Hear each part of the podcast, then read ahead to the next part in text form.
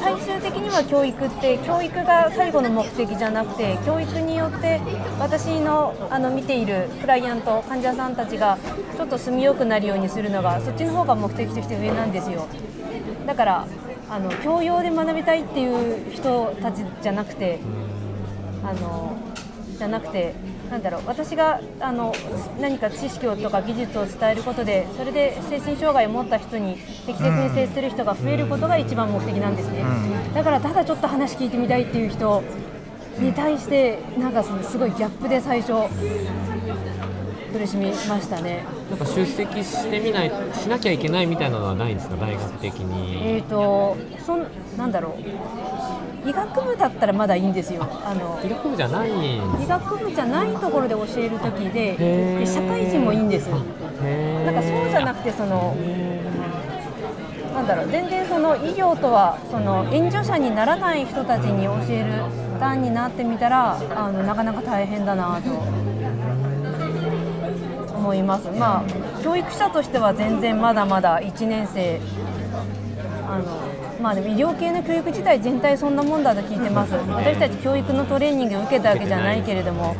それをなんかその教育の理論医学教育学会っていうのもありますけれども分かったつもりでやらなくちゃいけないっていうのにあのその苦労は覚悟はしてたんですけどもなんで結論から言うと思ったより面白くなかったっていう。そうか。でも確かにその医療者教育のアウトカムってその最終的には患者アウトカムなんだよねええそうですね。だからどうしてもその普通の教育ってことになると、まあ、教育を受ける側のアウトカムが、まあ、かなり重視されるので、例えば学校教育もそうですよね。学校教育って基本的にはこ生徒のせいなんていうかな人生がよりリッチになるためっていうはい。ことがあるんだけど、おそらくその先を見るって点で言うと、結構あのそっちに興味がある人っていうかそのアウトカムとしてこうやっぱりヘルスケア自体の向上だよねみたいな話になるとやっぱりその辺はじくじたるものが出てきそうな気がしますよね。なのでで途中から自分にとってあの診療と臨床の診療と教育とどっちが大事かって言われてはっきり診療を取るってあの優先順位をつけなくちゃいけないんだったらそっちだって決めた時にちょっと楽になりました。うんまあちょっとね、そっか確かに診療診療ただほら一人でやる力って結構小さいので、うん。今日の本の。あのこう総総数総枠は小さいから、まあやっぱり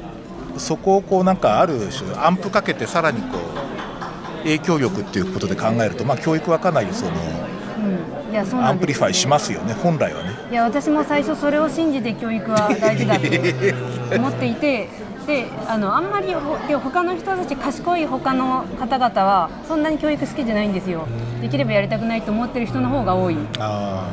片手間で、まあ、大学にいるから仕方がないからっていうそうです思ってる人が多い中でだからそんな中で自分もだいぶギャップでここ数年資本をしたなと思ってたんですけれども。だけどなんかやっぱり学生も、えー、と教えられる側も教える側もどんどん変えていかないとまずあの講義形式の授業っていうのをどんどん減らしていきたいっていうのが、まあ、そんな流れになってるそうですけれども。そうか。ということでなんかあのーこう予想せずこう出囃子トークがあのこれ出囃子トークの今っては。出囃子トークっていうか出囃子トーク。出囃子トーク。出囃子トークはそういうことです。あー教育がちょっとネタになりましたね。でそのまあちょっとその今日取り上げたいテーマってちょっとコミュニティの話なんだよね。で、まあ、現代に求められるコミュニティはどういうものかみたいなことをちょっと語り合えればなと思ってたんですけど最近あの実はそのコミュニティってめちゃくちゃこうなんつうかなあの、ぶえっとね、文化領域とかその、えーなんかいわゆるね、えっと行政とかヘルスケアじゃないそのえっと文化とか芸術とかの領域ですごい注目されてるキーワードになってるんですよね。ですごいそのシンプルに言うと例えばその、うん、と昔はだから、えっとなんかこうお金を出して買うっていうのはこう物物とかコンテンツがあってそれに対してこうお金を出してコンテンツを買うっていう。所有する所有するっていうでそれがだんだんだんだんこうちょっとそういうこうあの払うのが物じゃなくて体験とかその価値とかになってきててでそれが結構そのえっといろんなそのし特にショービジネスの世界なんかですごいこうスタイル変わってきてるんですよね。例えばその AKB とかってちょっと古くなったけどあれはそのもう AKB だけ C- CD とかがいまだに100万枚売れるわけですよ、まあ、それでもちょっと落ちてきてるんだけどであれは要するにその、えっと、CD っていうもの音楽というもののコンテンツを買うよりはえーそれをこう手に入れることによって実際に AKB の握手会に行けるっていう。そのそういうこう実際の体験がこう買えるっていう。ことですねで実際 CD 売れてなくても実はフェスとかコンサートってめちゃくちゃ客が集まっていてめちゃくちゃこう上が上がり調子なんですね。だからまあ、仲間内でこう一緒にフェス行った体験自体にはすごい金払うけど別にその音楽はなんていうの配信でいいじゃんみたいな感じっていうのはまあなってきてるってことが一つ。でもう一つはそのえっとそういうファン自体でこうコミュニティをコミュニティが集まりを作ってでそこでこうむしろコミュニケーションを楽しむっていうことがまあ一つかなりこうなんですか今トレンドになってきてるんですね。で今回ちょっと紹介した佐渡島さんの本なんかはそうなんだけど彼はその、えーっと読書っていうのはすげえもともと孤独な作業でそのあ最近読んだんだけど黙読って実はねつい最近できた文化なんですよね。昔はあの音読とかみんなで読み合うっていうのが本の本来の体験だったんだけど黙ってこう読むっていうのはすごいこう近代の割とこう上層階級の新しいこうしなんかスタイル生活スタイルだったみたいです。えだからその読書と孤独っていうのが実はあのセットになってたっていうのはあの割と最近の話なんですよ。でただその本読んだ時にその本について語りたいじゃないですか。で実は僕とかもやっぱりそうで孤独にこう楽しんでるっていうよりもそのことをこう友達とこう共有することの方が楽しかったりして。でそういう点でそのコンテンツに関してこうそれを共有したり語ったりあるいはそのコンテンツを応援するようなコミュニティを作るってことにすげえ今人気が集まっているんですよ、あのちょっと揺り戻しっていうか、音音読っていうか、はい。共共通体共読書自体を共通体験としてなんか組織できないかっていうところで佐渡島さんなんかはすごいあの編集者としてそういうことをかなり意識してやってるみたいですね。まあ、そのあたりでちょっと本とかを、まあ、今日ちょっと本好きが集まってるんであれなんだけど 本の楽しみ方って結構いろいろあると思うんですけどなんかやっぱりどどど割と語り合う方？語りあ合う方ですね。最近季節して考えてたのが私のあの同僚の子供さんに読書感想文の書き方を教えてあげたいっていうあのいろいろ話は割愛しますが、そのための本とかありますもんね今。あのこう見えて読書感想文には私自信があるんですよ。あのっていうあの本当にほとんど勉強したことはないんですがあの子供の時から高い評価を受けていました。もう全然ダメでしたでもあのそれとあの別の仕事で私書評を書く仕事も時々しています。あの精神神経学会とかいくつかの雑誌で書いてるんですけれどもあの時々散発的にです帯を書いたりとかあ帯はやったことないです。あの雑誌の中でこの当誌としてこのその同じ編集者の雑誌だったりあの別の学会の学会誌だったらあの検本された本の中でこれが面白かったっていうのを書くんですけども。であの書評ってあの上から下なんですね。あ評するわけですそう権威ある人があのなんだろうコメントするっていうのなんですけども私の場合それがであのそういう書き方もできないのですごい大変なんですよ。あの大抵自分の目上の人の書評でなんか恐縮ですけどっていうあのなんで何回かボツになったことがありました。実は。なんかボツになった書評ってどういうんですか？あの私も結構自信作だったんですけどね。一個はあの学会としてあんまりふさわしくないっていう。ちょっとあのいや内容としては面白いけれども私の商標この本本を取り上げられたってことで不快に思う人がいるかもしれないっていう。の そのそのと本を語るために別の本を出すっていうじゃなくて。あいやじゃないです。ちょっとなんとなくなんとなくそれは私の中ではすごい納得してました。もう一つはあまりにももう雲の上ぐらい立派な先生の本にマジで私が感動して書いたんですけどもいや私が氷山になるのでそれ無理だろうっていう。なんかそその名前見ただけでクイズプレイみたいな感じになるからやめようというのでなんかあのそんなこんなでいろいろこう気を使いながら書くのがちょっと疲れたのでなんで読書感想文をなんかぼちぼちアップしていこうかなと。え媒体としてはなんかノートとかですか？えー、といやちゃんと真面目に今度ブログやります。でもあノートって手もあるんだなとも思ってるんですが、ん。ただ Facebook で別の自分が勉強したことのあの本当のノートですね。うん手書きのノートをあの電子版にしたぐらいなのは自分でずっとアップしてたんですけどもちょっとですたまねいつも楽しみに。たまたまねああれがねすごい使い勝手が悪くなったんですよ。あとね印刷できないというお声をいただいたので。確かに確かに。そうですね。ウェブえ？ウェブエヴァーノートで切り取ったりはできますけど。あの一手間いるんですよ。そうですね。落とし込まないと。ノノーツノーツ。あのえノートあの Facebook にあるノート機能ですよね。ト機能。あそうなんですね。あれあすごく不便なので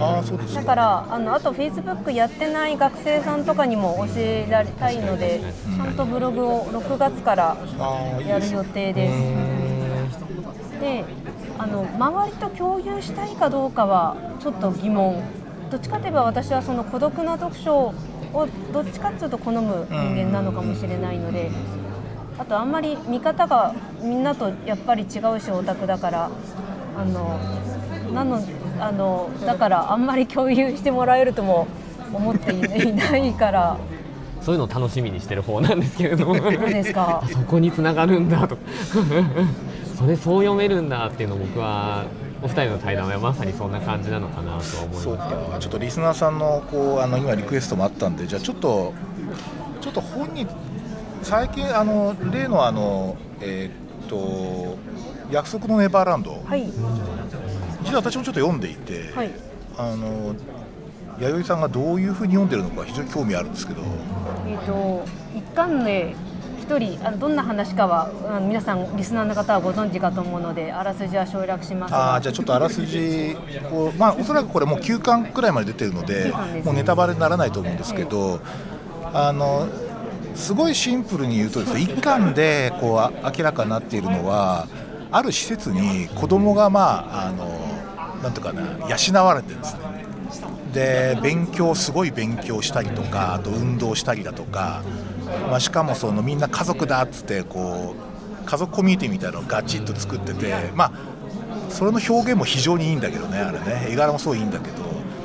でそそれをこう統括してるママって人いるんですよね。で彼女がもう完璧な母親役をしてるんだけれどもである日そんでねある年齢になったりとかなんかある条件を満たすと、まあ、外にもらわれていくってことになってたんですね。でところがそれが実はその外の世界っていうのが彼らは全く知らないんだけれどもその施設の外側にどうも違う世界があって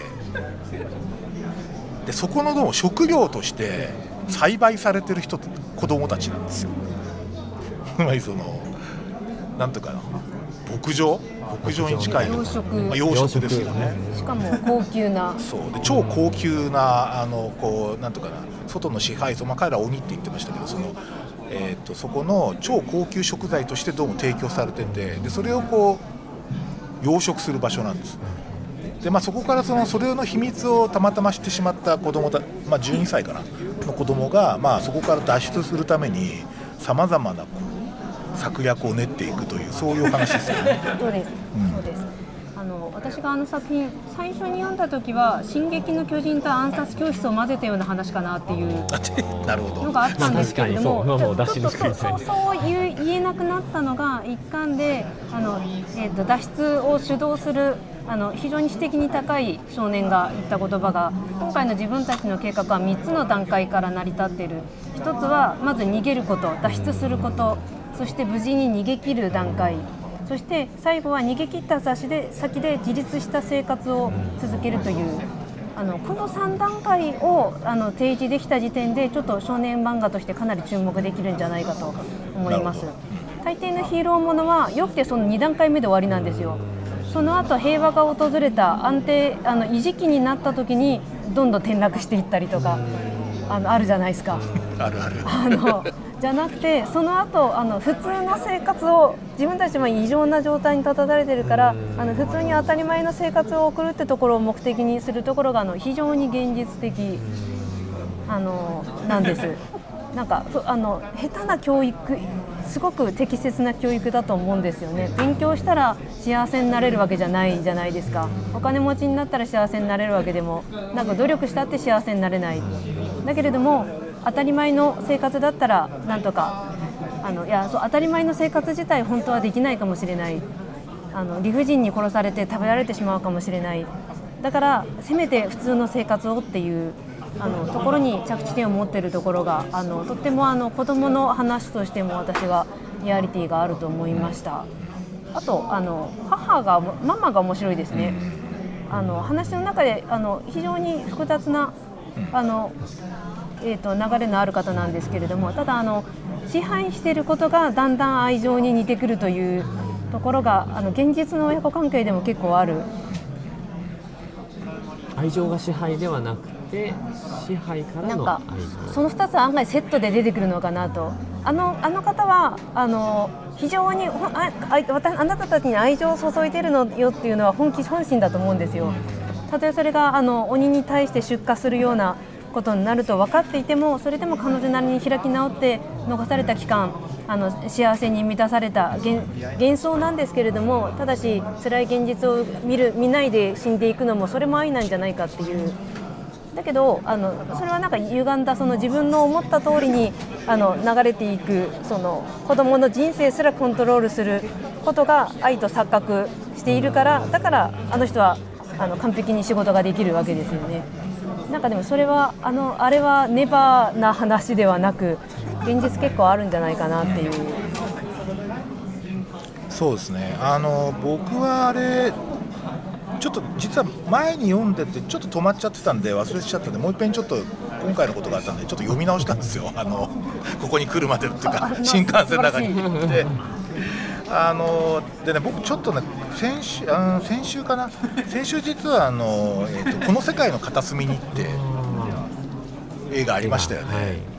い、であれをですねえっ、とかなりじっくり見たんですよ。実は劇場で実は見ていたんですけれどもあのちょっとあれってほら8月に原爆が落ちるじゃないですか広島にで必ずそれが描かれると思ってなんかねいつ来るのかなとかってすげえドキドキしててその怖くて。どんな風に描くんだろう。だからあんまり細部がちょっと分からなくてあんまり目に入んなくて筋だけ追ってた感じだったんで今回かなり詳しく見たんだけどあれはもうなんかすごく実はそれとこれすごいつながるなと思ってたんですよ。でなんでかっていうと、はい、あのこの世界の片隅にっていうともう本当にこうなんつうかこうあの彼女の日常の細々としたことがものすごくディテールに描かれるわけですよ。例えばあのどうやったら少ない米で飯作れるかとかその空襲が来たら防空壕にどういうふうに逃げるのかとかいつ出てくるのかとかって。だけどじゃあ出てきたらじゃあ夕飯の支度しなきゃっていうそういうそのもうまさにこうなんとか日常ででたまたまその呉が舞台だから呉が舞台だからまあ確かに軍港があったんでそこに爆弾落ちるんだけどそれもまあなんつうかなその。終わ終われば元は元の日常に戻るっていう、まあ、ほとんど日常の世界の話なんですよねで恋愛も普通で行われるしでそのうんとでその、まあ、原爆が落ちた後にまあいろいろ起こるんだけれども僕が一番そのえーとね、すごい違和感があったのはその玉音放送って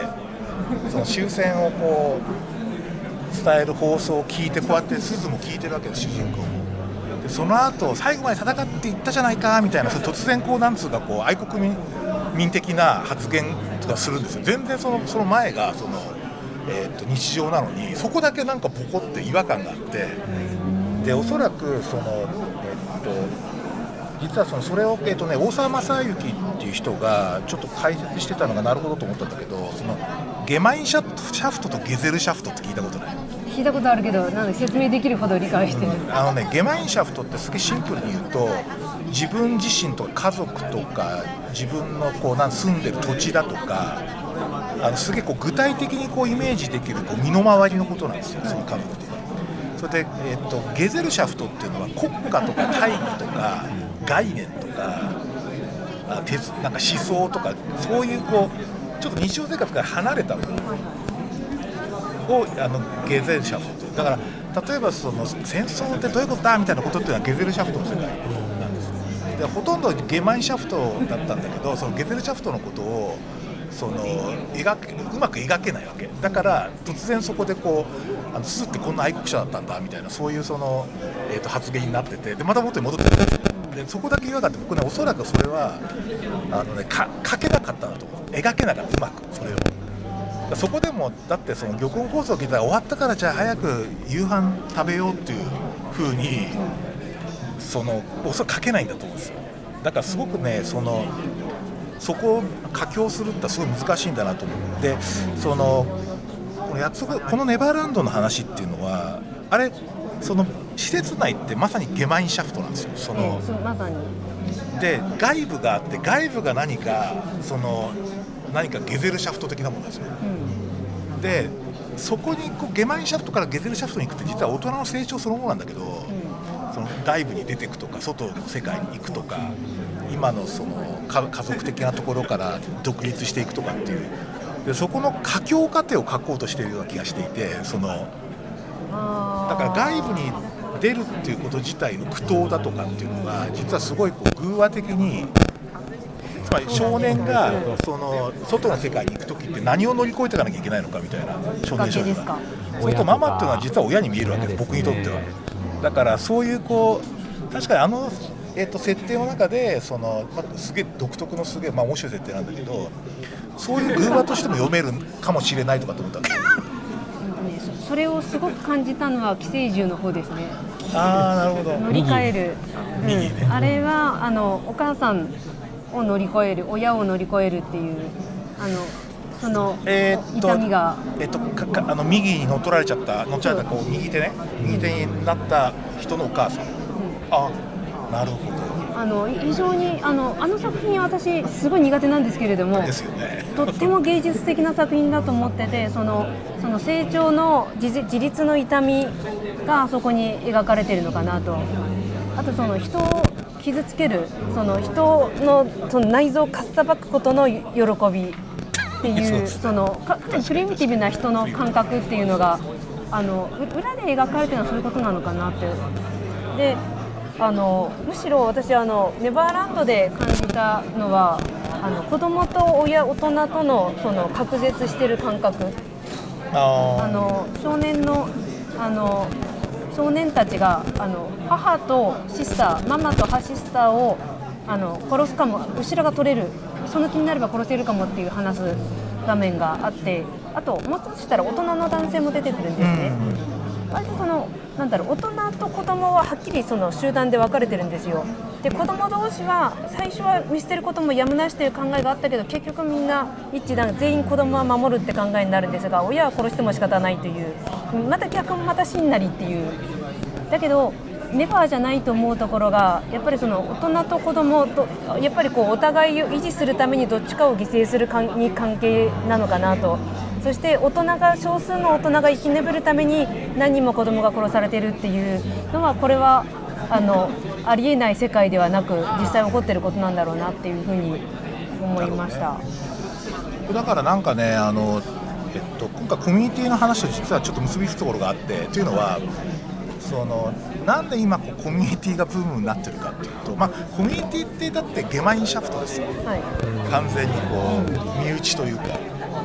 でそのなやっぱりあの外の概念とか大義だとか国家だとか政治だとかああいうところがもうなんか見切りつけられちゃってもう一遍こう戻ってくるというかその逆流してる感じするのね。はいはいでそうするとこれって僕既視感があってそれはね連合赤軍とオウムなんですよ。あああれですかそうでなんかそういうふうにこうコミュニティ思考ってすごいそれ自体はすごい重要なんだけどなんか閉じていくと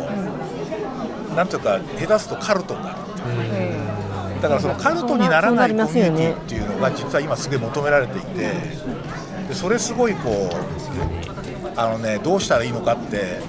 どういう条件があるのかっていうのがすごい興味あるんですよ確かに僕から見たあの過去の家庭医に盛り上がってた学生さんたちのコミュニティっていうのはちょっと距離を置きたいものだったなっていう。ょっと私明言できませんなんかでもその話に似たような話があのだんだんプライマリーケアあのを志す人たちがちょっと閉塞性を持ってきてるっていうあの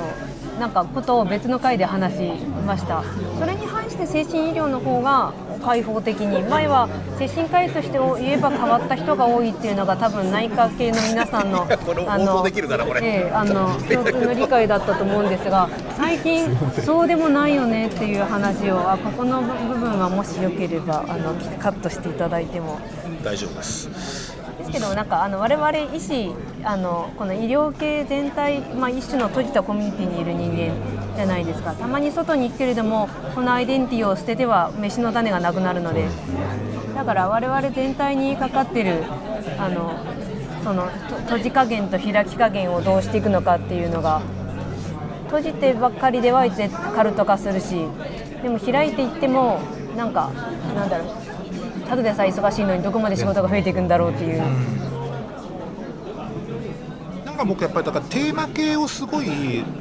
全体的にしなければいいなと思っていて結局閉じちゃうってことはそこで充足しようとするからなんかぜなんかオールコンテンツになるっていうかこうコミュニティでやってることがすげえレンジが広くなってもう何から何までみたいな話になるとそれこそちょっとカルトっぽくなるなと思ってやっぱりテーマ以外はなんかそこはこうなんていうかなあの他でやろうみたいな感じがいいけどだから、まあ、確かにその AKB のそのコミュニティファンコミュニティとかがカルト化するっていうのはあんまり聞いたことないですよ。なないんですよあんまり。それは不思議と。だからそれだけだから。全面的じゃないんですよね。何を食うべきかとかそういうことは一切やらないので。っていうのはあります。だからおそらく運営の仕方を間違えるとこうなんつうかこうゲゼルシャフトから逆流してゲマインシャフトになこうこの逆流現象っていうのがちょっと違う形へこうあの展開するっていう、まあ、スキル的なものも必要だろうなと。思って実はそういう感じでだから内部と外部っていうそういうちょっと枠組みが最近好きで。はい。だからそういう設定の漫画とかがすごい好きな好きなんです。っていうか読んじゃうんですよそういうふうに。だから実は「進撃の巨人」もそういうふうに読めるじゃない。もう同じような感じ。その広がったのが結構時間経ってからでこんなこんな設定だったんだっていう驚き。だけど「まあ進撃の巨人」って、まあ、ちょっと話になっちゃうけどあれ外部も実はゲゼルシャフトだったっていうかあ外も実は国家だったっていうあのなネタになってるんですよあのまあ、こなんか外になんかわけのわかんないこう何か世界っ